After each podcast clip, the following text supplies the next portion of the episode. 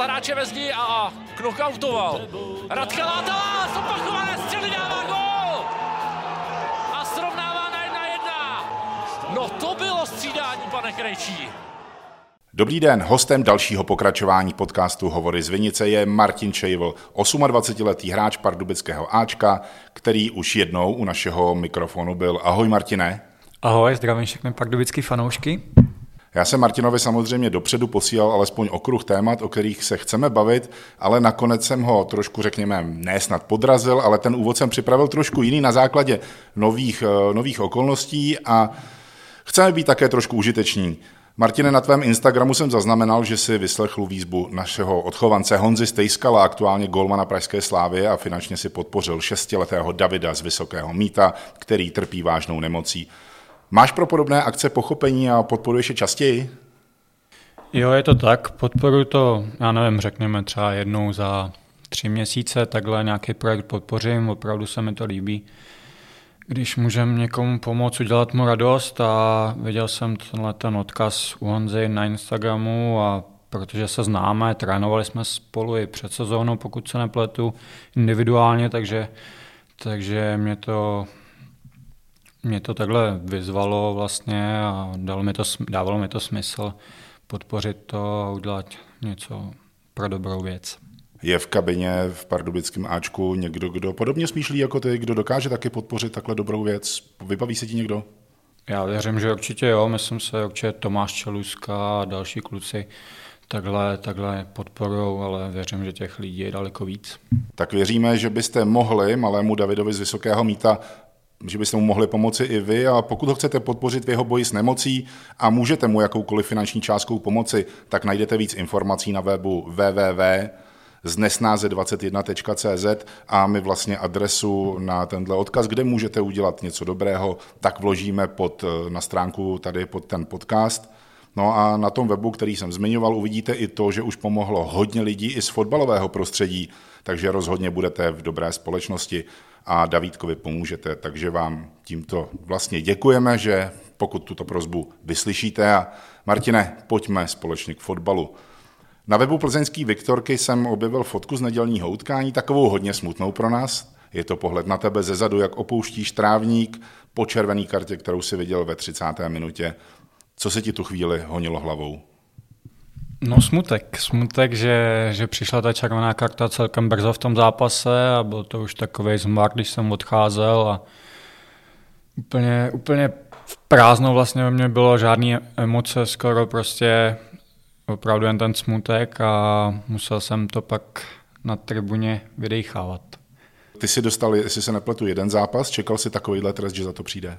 Doufal jsem v to, doufal, tak jako jsem si, to skoro nic nebylo, prostě ten hráč mě zakop a ve skluzu a byl jsem poslední hráč, takže to tak muselo dopadnout bohužel pro mě. A čekal jsem jednozápasový trest, všichni v okolí mi to tak nějak říkali, že by to mělo dopadnout a jsem za to rád, že budu hnedka další týden moc být zpátky v akci. Takže teď proti příbrame si odpočineš, ale pojďme se ještě, Martine, spolu podívat na ten zápas v Plzni. Souhlasí s tím, že kdybychom hráli v 11, že by to domácí měli ještě o poznání těžší? Jo, tak je to dost pravděpodobný, když si myslím, že po tom gólu jsme začali daleko, daleko líp bránit a daleko líp hrát týmově dozadu, ale samozřejmě už, už jsme byli v, v hlubším bloku ještě a už, už tam nebylo tolik hráčů, kteří mohli hrát dopředu, takže samozřejmě už to bylo těžší pro kluky. Hodně se diskutovalo o těch gólech, které nebyly uznané nebo byly uznané. Jak si, tam byly vlastně tři tyhle situace. Jak si to viděl ty? Samozřejmě myslím tím už po té, co jsi taky kouknul na televizi. Jak, jak jsi to vnímal ty? Tak tu první, ten první úplně neuvěřitelný gol na konci prvního poločasu, to jsem byl ještě v kabině, takže se, a pak v televizi jsem se nedíval, ale protože to nebylo uznané, tak předpokládám, že to byl jasný offside dorážejícího hráče. A z mý pozice to nešlo vidět z kabiny. A pak ty další goly jsem samozřejmě sledoval na tribuně, tribuně, měl jsem i možnost to vidět nad sebou v televizi, takže jsme se tam o tom bavili s dalšíma lidma, co tam byli z klubu. A bohužel jsem tušil, že, že přijde, že, že to rozhodčí uzná, i když to bylo samozřejmě hodně sporná situace. Bylo tam, byl tam ten tyčovaný balón, jediný, co by nás zachránilo, což nešlo prostě poznat, jestli ten hráč, co byl s Tomlikem v souboji, nebyl v offsideu. Myslím, že to byl Matějka, ale asi, nejde, asi, asi nebyl, nebo nejde to prokázat. A pak už ty nový pravidla hovoří jasně, prostě takže bohužel, bohužel si to takhle dopadlo a ten poslední gol za mě, nebo za většinu z nás týmu, myslím si i z dalších lidí, co, co se o tom bavilo a psalo, takže to bylo offside, že to někdo řekne, že to nejde prokázat, tak to se pak můžeme diskutovat o dalších desítkách akcí takhle ve Vápně a v okolí Vápna, kdy nejde prokázat offsideová situace, ale myslím si, že všichni viděli, ten offside tam byl a bohy musel bráně reagovat na to Ondráška, tudíž offsideová situace, ale stejně by to nic neměnilo na výsledku. Zeptám se na něco, na co jsem narazil, je to možná malá odbočka, ale ty si říkal, že jsi to v televizi neviděl, tu, tu první situaci.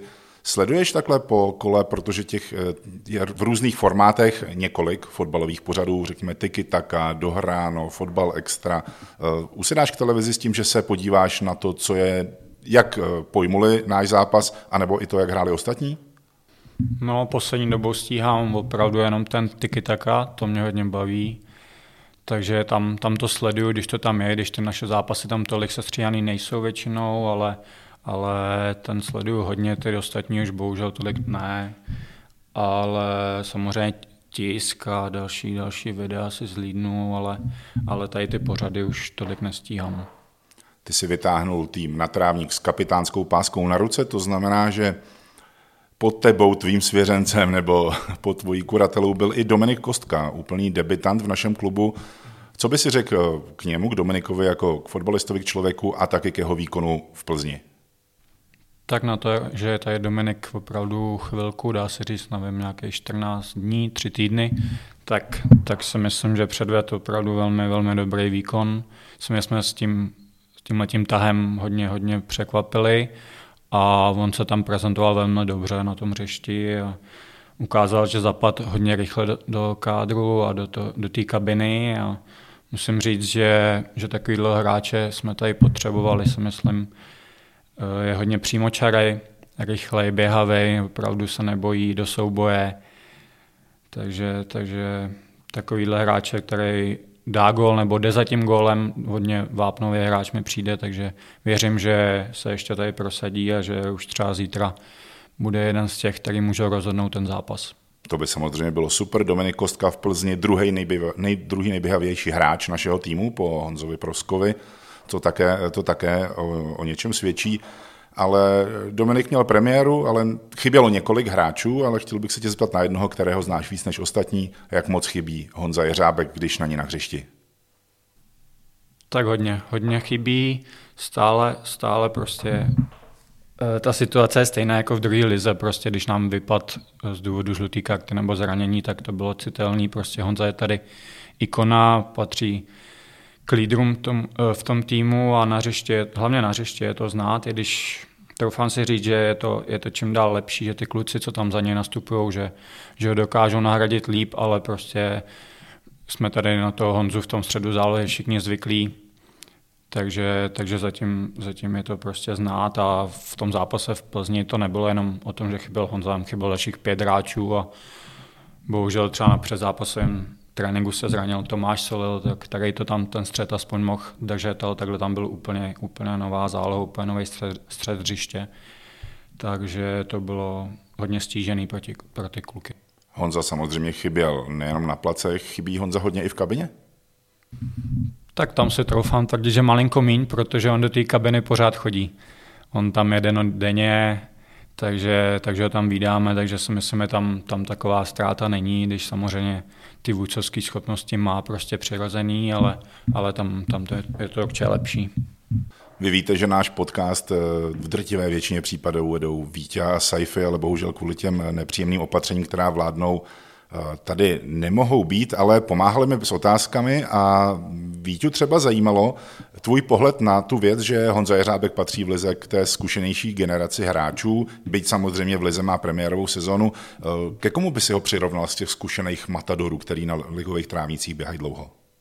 No já jsem přemýšlel a nikdo mě popravdě nenapad, protože Honza je takový osobitý, má prostě svůj styl v té hře a nikdo mě takhle nenapadl. Kdo by i na tom postu, dá se říct, defenzivního záložníka takhle tvořil, vyloženě organizoval hru, opravdu rozdával ty přihrávky, většinou tam jsou hráči už, kteří, kteří hrají defenzivněji a Honza nám hlavně na podzim v té druhé lize pomohl hodně gólama, takže nedokážu říct nějakýho hráče, který by mě takhle napadl. A na závěr toho úvodního bloku se Martine musím zeptat, my víme, že kapitán je Honza Jeřábek, že jeho nástupce je Martin Čejvl, no a co se stane, když na trávníku nebude ani jeden z vás, jak, jak se tohle řeší? No to je otázka. Jako převzal, to, převzal to Marek Boháš tu pásku v Plzni, takže já si myslím, že není žádný důvod, proč to dávat někomu jinému, ale myslím se, to patří těm zkušenějším hráčům, takže buď Marek Boháč nebo Pavel Černý.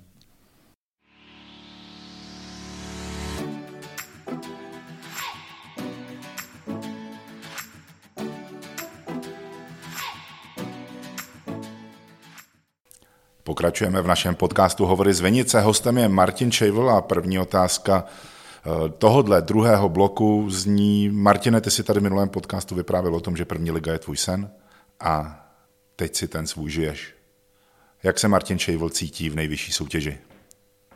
No cítím se dobře, daří se nám, opravdu ten sen, myslím si, se neprožívám jenom já, ale dale, uh, celý klub a dale a víc hráčů, takže já jsem strašně rád, že jsme se tam dostali, jsem se na to počkal tady a dočkal jsem se toho a doufám, že to bude ještě dlouho trvat a budeme přesvědčovat, že do té ligy patříme.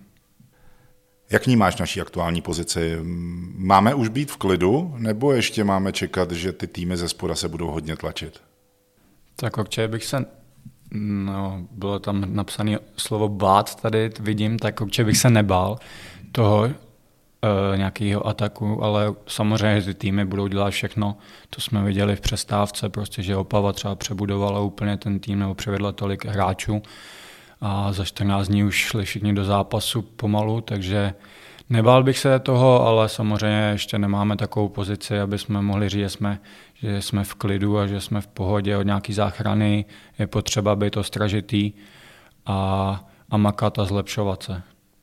Je pravda, že v Lize FK Pardubice už odehrál hromadu zápasů, ale ten duel proti Příbrami teprve uzavře první polovinu, takže eh, dělat nějaké závěry, ať tím či o ním směrem asi ještě vůbec nemá smysl.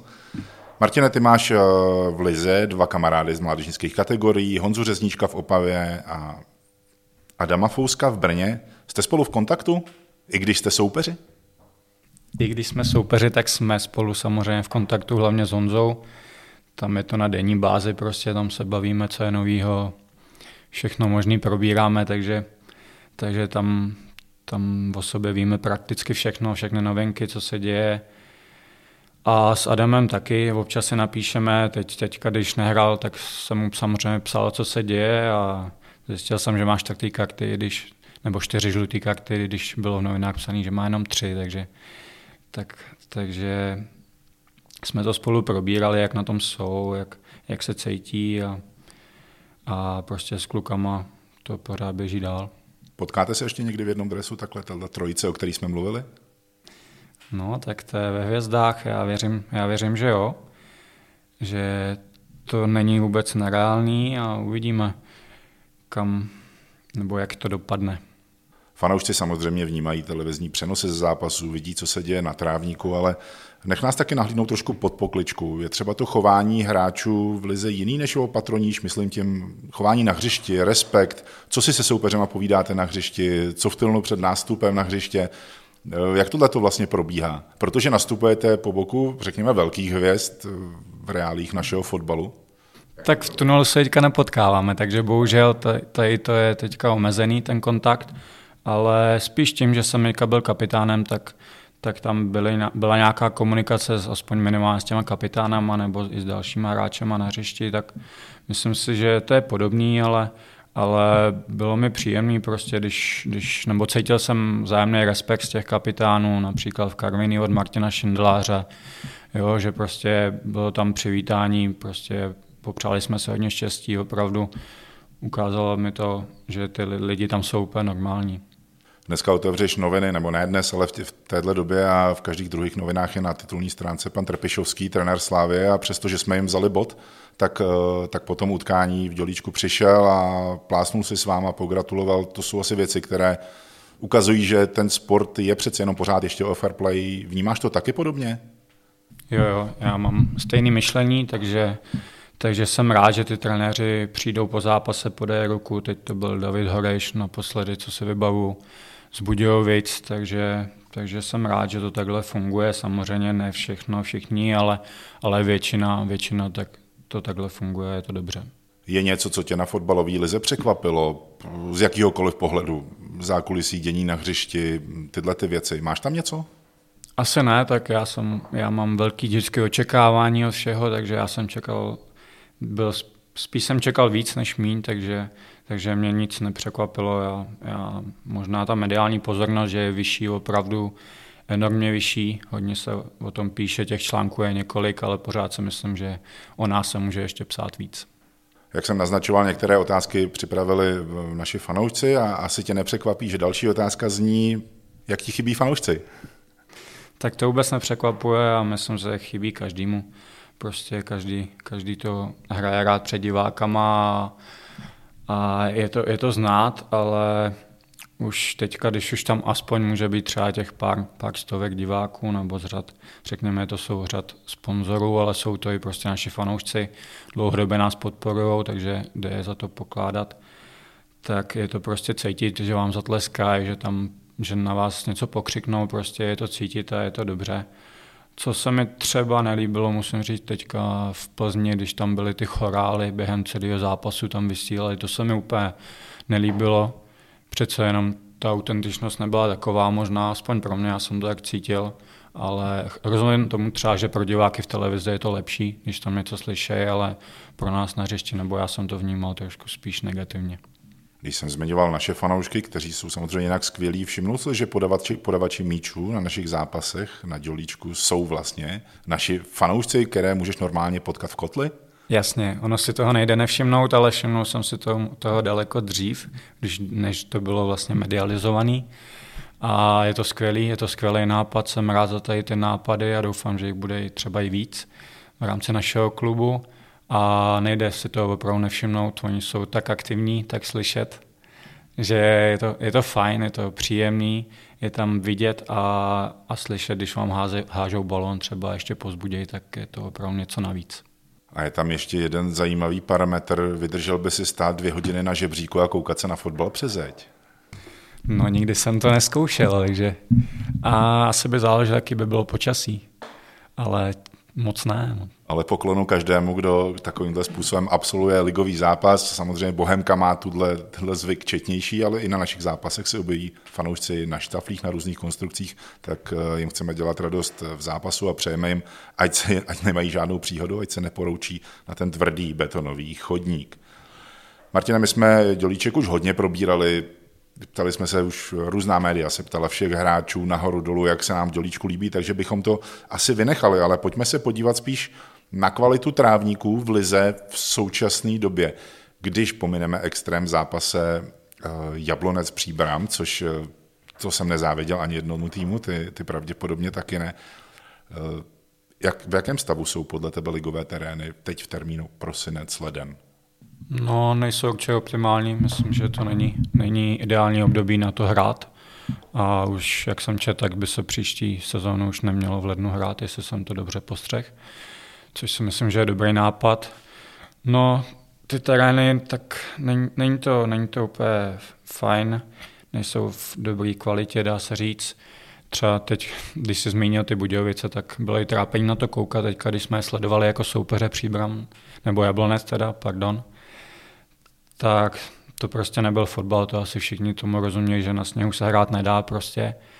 Ale obecně teďka ty trávníky, třeba zklamal, zklamal mě trávník na Spartě, nebo i teďka v Plzni, ono to asi vypadalo v televizi dobře, ale bohužel ten podklad byl hodně, hodně měkký a, a klouzalo se to, nešlo, nešlo se jakoby odrazit eh, z té nohy, z té země A hlavně na těch lineách, třeba když, když jsme měli rozcvičku, tak ten roh, tam to bylo úplně zničený, jenom když jsme tam 10 minut běhali.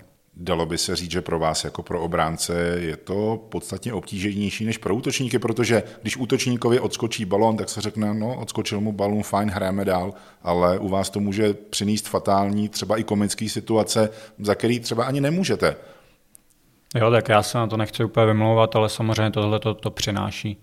Přináší to chyby, které v fotbalu patří, ale, ale nikdo nechce, nechce uklouznout, nikdo nechce prostě zazmatkovat kvůli tomu, že udělá špatný pohyb, že se sklouzne nebo něco takového.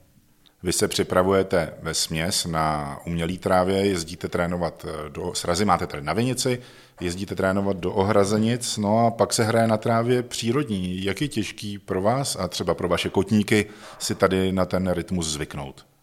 No je to nepříjemný. Dneska, dneska jsme se o, o tom přesvědčili, že dneska jsme poprvé, jestli si to dobře uvědomuji, tak jsme poprvé byli na trávě v tomhle roce a na předzápasovém tréninku. A ještě bylo takový špatný počasí, že jo, jako z pohádky nějaký úplně sněžilo prostě. A stačilo tam být 45-50 minut na té trávě a opravdu ty nohy, ty nohy těžknou. Jo, klouzalo se to samozřejmě, prostě bylo to dost nepříjemné, ale věřím, že do zítra to klukům pomůže do toho zápasu, ale ten přechod z umělý trávy, abych to upřesnil, tak prostě na té umělé trávě ten pohyb jiný, ten odskok míče je úplně jiný a na té umělce spíš bolí ty klouby, ty šlachy, vazy, to tělo eh, a naopak na ty přírodní spíš vám těžknou ty nohy, nebo se kloužete, nebo se nemůžete právě opřít o tu nohu.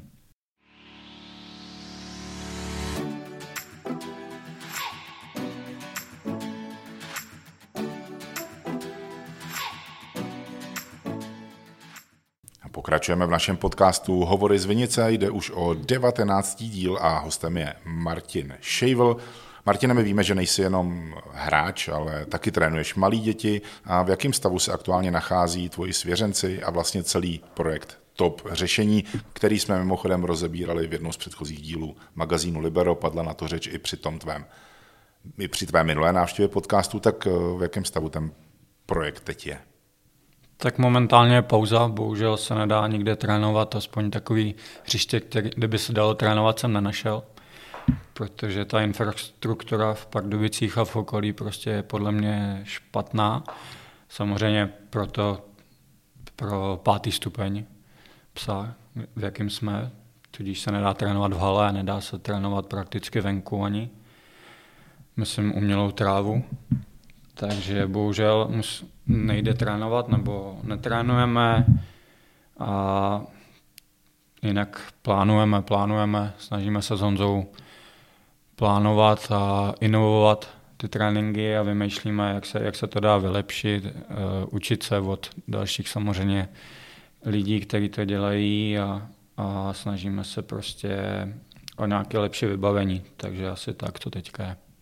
Myslíš si, že se ta současná situace může podepsat eh, na vývoj dětí, nejenom fotbalistů, ale veškerých malých dětí, protože ty možnosti tělocviku jsou vlastně, řekněme, už skoro rok výrazně omezený? No samozřejmě, tak to už o tom, o tom mluví daleko vzdělanější lidé než my, nebo aspoň já. Takže samozřejmě ta pohybová kultura nebo ty schopnosti těch dětí prostě nebudou takový a bude to, myslím si, to bude hodně individuální samozřejmě, ale budou velký rozdíly v těch dětech. A samozřejmě ty rodiče nebo doma starší sourozence, tak kdo se těm dětem může věnovat, tak je to velká výhoda a uvidíme, jak na tom budou. No. Trénovat nemůžete, ale předpokládám, že s dětma asi jejich rodičema taky komunikujete, jak, co na to ty rodiče říkají, jak to ty děti nesou, jestli někomu asi ten pohyb evidentně může chybět. No, je to tak, je to, jak jsem říkal, je to hodně, hodně individuální. Opravdu někdo, někdo trénuje denně, vím, prostě jsem v kontaktu, v kontaktu s těma rodičema, takže vím, že někdo je hlídá nebo sám je inspiruje, trénuje s nima, ale někdo takové možnosti bohužel nemá prostě a ty děti tím trpí. Vím, že prostě nějaký děti musí být i od rodičů, musí být u babiček, u dědečků, aby prostě ty rodiče mohli chodit do práce a nenakazili se nějak v té rodině. tak to prostě v dnešní době je. Takže každý má jiný ty možnosti. Někdo má zahrady, jo, může trénovat venku na zahradě, jo, nebo může někam chodit na nějaký plácek poblíž, ale někdo takové možnosti nemá, bydlí v bytě a, a je to pro něj daleko, daleko těžší. Ale samozřejmě s těma kon- rodičema jsem v kontaktu a někdo mi posílá videa, takže vím, že někdo na sebe pracuje a jsem rád, že takováhle iniciativa je. Současná opatření se dynamicky mění. Když jsem připravoval tento podcast, tak um, jsem si některé otázky sepsal a potom večer zase zasedala vláda a byla tiskovka. Nastínili nám, eh, co všechno nás čeká. Doufáme, že nás to ještě nějakým způsobem mine, ale při těch současných opatřeních, co tobě nejvíc chybí? No tak mě chybí ten kontakt, ten sociální kontakt, ať už se s mýma vrstevníkama, kamarádama, s širší rodinou, tak i s tady těma dětma, protože to dělám prostě ve volném čase z lásky, z toho, že to mám rád, prostě ty děti mě nabíjejí a, a tohle to bohužel chybí, takže tady ten kontakt, to je to nejvíc, co v dnešní době postrádám. Plus jsou tady nějaká zdravotní rizika, jestli to není příliš osobní otázka, už si, už si měl pozitivní test na COVID, Martine? No, měl jsem samozřejmě, tak vypadl jsem před zápasem s Opavou, to si samozřejmě moc dobře vybavuju. A teď to budou necelý tři měsíce, takže, takže já jsem to prodělal naštěstí v té mírné formě a, a dostal jsem se, myslím se, celkem rychle, když to nebylo úplně optimální potom ty tréninky, tak celkem rychle zpátky a mám to za sebou, ale teďka mi bude končit ta tříměsíční lhuta a přesně příští týden před testama mi to končí, takže znovu do toho naběhnu. Jednou z věcí, které COVID-19 výrazně ovlivnil, byl turnaj Káji Putnara, což je, což je akce, kterou ty si s kamarády začal dělat před několika lety. Bylo to na památku, nebo je to na památku vašeho předčasně tragicky zesnulého kamaráda a vás to, eh, vás to výrazně omezilo, protože jste ten turnaj vlastně nemohli udělat. Jaká byla ta geneze toho ročníku, který proběhl v prosinci a pro ty, co to nevědí, jak jste to nakonec vlastně vyřešili? Tak Memorial Kai Putnara už jsme to přejmenovali, protože tohleto slovo nám přišlo už hodnější, všichni ho používali, takže ten memoriál jsme dlouho, dlouho jsme řešili, jak to bude. Samozřejmě ty přípravy jsou vždycky tak měsíc, dva, tři dopředu a měli jsme několik plánů, několik verzí, jak to pořádat. Samozřejmě jsme nejdřív věřili tomu, že, že to bude se moc uskutečnit v hale, že ten, ten turnaj vlastně bude jako obvykle probíhat, ale, ale tak to nakonec být nemohlo. Řešili jsme dlouho venkovní variantu na umělý trávě v Ohrazenicích, kde jsme už všechno měli připravený, už jsme řešili, aby se tam nemuseli potkávat ty týmy s obou skupin, že by se hrála nejdřív jedna skupina, pak druhá. Prostě bylo by to vyřešené, že by se tam nepotkalo víc než nějakých 30-40 lidí najednou, aby to těm opatřením odpovídalo. Jo, chtěli jsme to vylepšit i třeba snímkama z dronu, které jsme si chtěli započít, ale bohužel, bohužel taky to nevyšlo, takže jsme řešili úplně tu krajní, tu, eh, to řešení, který, kterým byl, nebo stal se jim e-sportový turnaj a byli jsme rádi, že všechny týmy to takhle přijali, brali to, že se hlavně chtějí zúčastnit, že chtějí, aby ten čtvrtý ročník proběhl v jakékoliv formě. Samozřejmě nemohli se zúčastnit všichni hráči, fanoušci a další lidi, kteří, kteří si ten memoriál oblíbili nebo nějak ho s námi organizují, takže museli se ty počty snížit těch lidí, co do toho budou zainteresovaní, ale jsme rádi, že nakonec to dopadlo dobře a ty týmy opravdu se scházely v pěti, šesti lidech v jedné místnosti, kdy to bylo povolené samozřejmě ještě a mohli, mohli si zahrát nejenom dva lidi, jak jsme to měli vymyšlený, že bude hrát jeden na jeden a pak ještě jeden zápas, jeden a jeden vždycky mezi těma dvě, dvouma týmama ve skupině ale mohli samozřejmě i hrát víc nebo vystřídat se s tím ovladačem a takže za to jsme byli rádi. Vysílali jsme živý přenosy, takže kdo chtěl, mohl si to najít.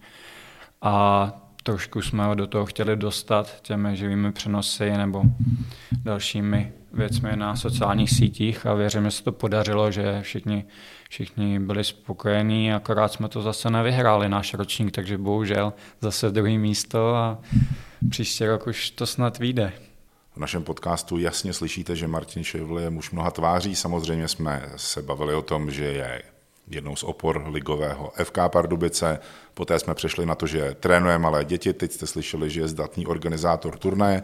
No a v tomhle duchu budeme pokračovat. Martine, Česká televize před eh, pár týdny připravila reportáž o tom, kterak byl Martin Šejvl hokejbalistou. O tobě to asi spousta lidí nevěděla, nebo možná věděli tvoji dobří kamarádi, že si hokejbal hrával, ale málo kdo tušil, že si ho hrál až tak na vysoké úrovni. Dá se v podstatě říct, potěšilo tě to, že to bylo takhle vzpomenutý?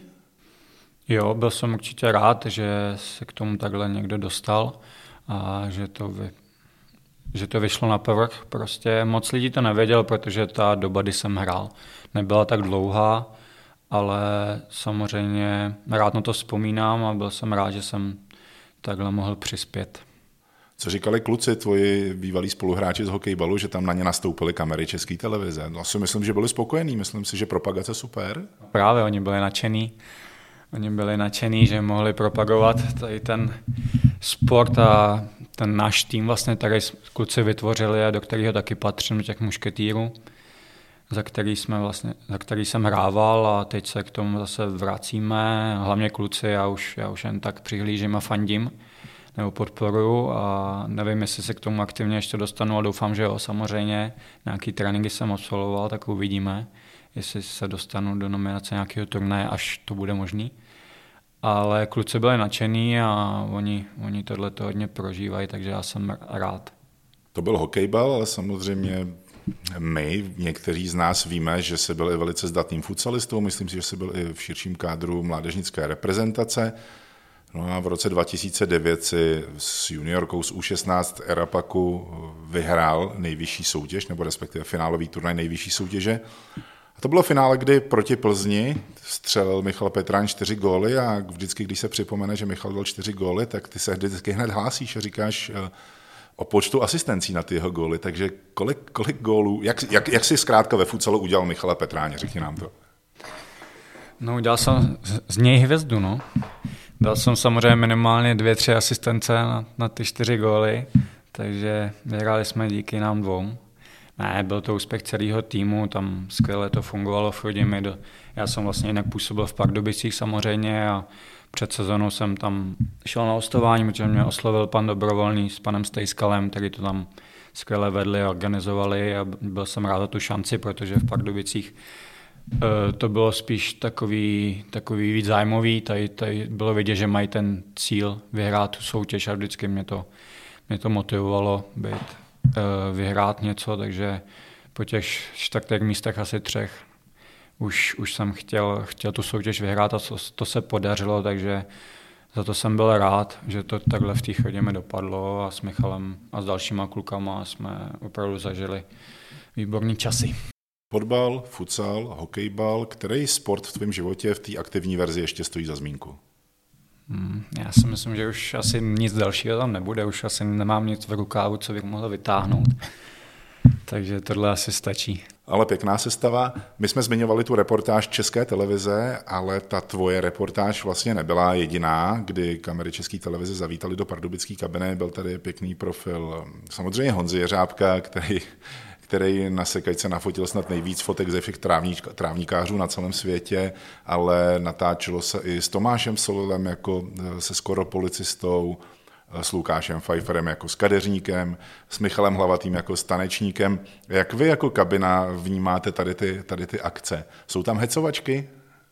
Jsou, hlavně potom, potom, když to je v televizi, tak určitě tam je hodně narážek na to, takže jsem rád, že takhle, takhle se o klukách nebo o nás všech dozvídají lidé daleko víc, než jenom, že jsme nějaký fotbalisti, který každý den trénují a o víkendu si jdou zahrát, ale že jsme normální lidi a máme svoje zájmy a koníčky, takže je to fajn a, a k té kabině to patří a ty hecovačky, takže tohle je jenom dobře. Jak jsou spoplatněný tady ty aktivity? No tak nějaký poplatek tam samozřejmě je, nebudu říkat jaký, ale, ale něco, jsme, něco jsem tam těm klukům i sobě samozřejmě napsal Ty už si taky v magazínu Libero o své funkci pokladníka hodně řekl, i v minulém podcastu jsme se o tom bavili. Eh, řekni nám, zvedali jste nějak poplatky do kasy po postupu do ligy, přece jenom už jste mezi elitou? No, jako jo, musím, musím říct, že jsem o tom přemýšlel a něco, nějaký ten základní, nějaký to, nějaký to zápisný se tam zvedlo, jinak, jinak ty poplatky jsou vlastně stejný, tam, tam tam je to podobný, tam se nic asi vymýšlet za, závažného nedá, ale, ale to zápisný tam těm klukům až s výjima, výjima dorostencům, tak se to zvedlo. A... Loni v červenci jste postupovali do první ligy. Kolik procent pokladny padlo na oslavy? Bylo to tak 70-80%. No. Ono samozřejmě hodně, hodně těch oslav bylo tady na stadionu, který nebyly v režii naší pokladny což, což nám ulevilo, ale pak, pak samozřejmě to ostatní všechno, co bylo, tak, tak, tak už tomu patřilo, a, ale něco málo zbylo. Martin, máme tady poslední téma našeho podcastu. To téma si tušíš, je to, je to letní stadion.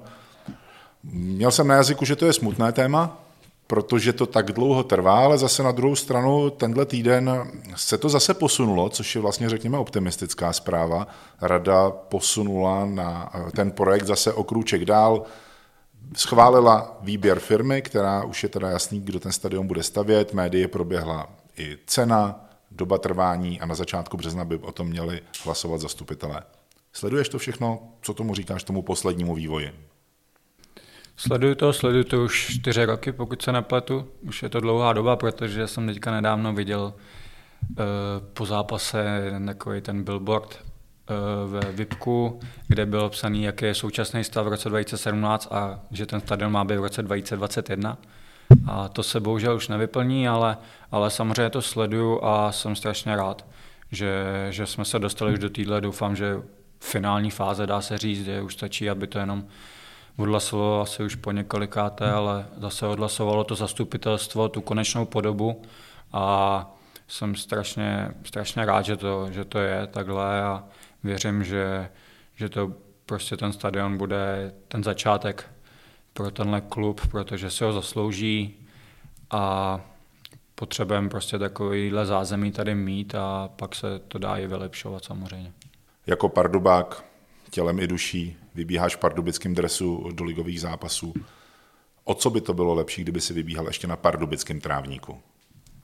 No dost. Já si myslím, že to je to nejvíc, co může být rád tady v Pardubicích první ligu, aspoň já to tak cítím a, a věřím, že se to za nějaký ty dva roky, dva a půl, že se to tak stane a je to pro mě velká motivace. Martine, my se tady spolu bavíme, spolu si povídáme, pomalu se i loučíme několik eh, desítek hodin před zápasem proti Příbrami. Nechci se dívat na zápas proti Příbrami, ale bude to polovina soutěže. Kde ty vidíš FK Pardubice po skončení téhle sezóny Fortuna ligy? Těžká otázka. Já věřím, že, věřím, že budeme v polovině tabulce, někde okolo 8. 10. místa. Samozřejmě, když líp, tak to bude jenom jenom ku prospěchu, ale reálně vidím ty, ty, to umístěním okolo 8. 10. místa a hlavně doufám, že budeme předvádět takový fotbal, co jsme předváděli první polovinu, nebo necelou polovinu té sezóny, kdy z outsidera vlastně, protože nás tak všichni brali, se vyklubalo prostě příjemné překvapení. Všichni najednou e, říkají, že patříme do středu tabulky a hlavně si myslím, že to je tím přístupem a tím fotbalem, který jsme kterým jsme se prezentovali a věřím, že tak budeme pokračovat i dál. Jaký, jestli bude umístění 6., 8., 10., 12. místo, je v úvozovkách jedno. Je potřeba, aby ten divák, aby ty fanoušci viděli, že bojujeme za ty pardubice a, a samozřejmě nepředpokládám, že budeme mít nějaké větší problémy se záchranou, ale, ale důležitý je předvádět ten fotbal, kterým se prezentujeme. Zlatná slova Martine, já doufám, že tvoje předpověď se vyplní, že FK Pardubice se bez zbytku sezóny bude pohybovat v klidných vodách v nejvyšší soutěži. To byl Martin Čejvel, stoper našeho týmu v našem 19. pokračování podcastu Hovory z Vinice. Martine, děkuji, že jsi, jsi s námi popovídal. Není záč a děkuji za pozvání. A my děkujeme za poslech, no a držte dál pardubákům palce.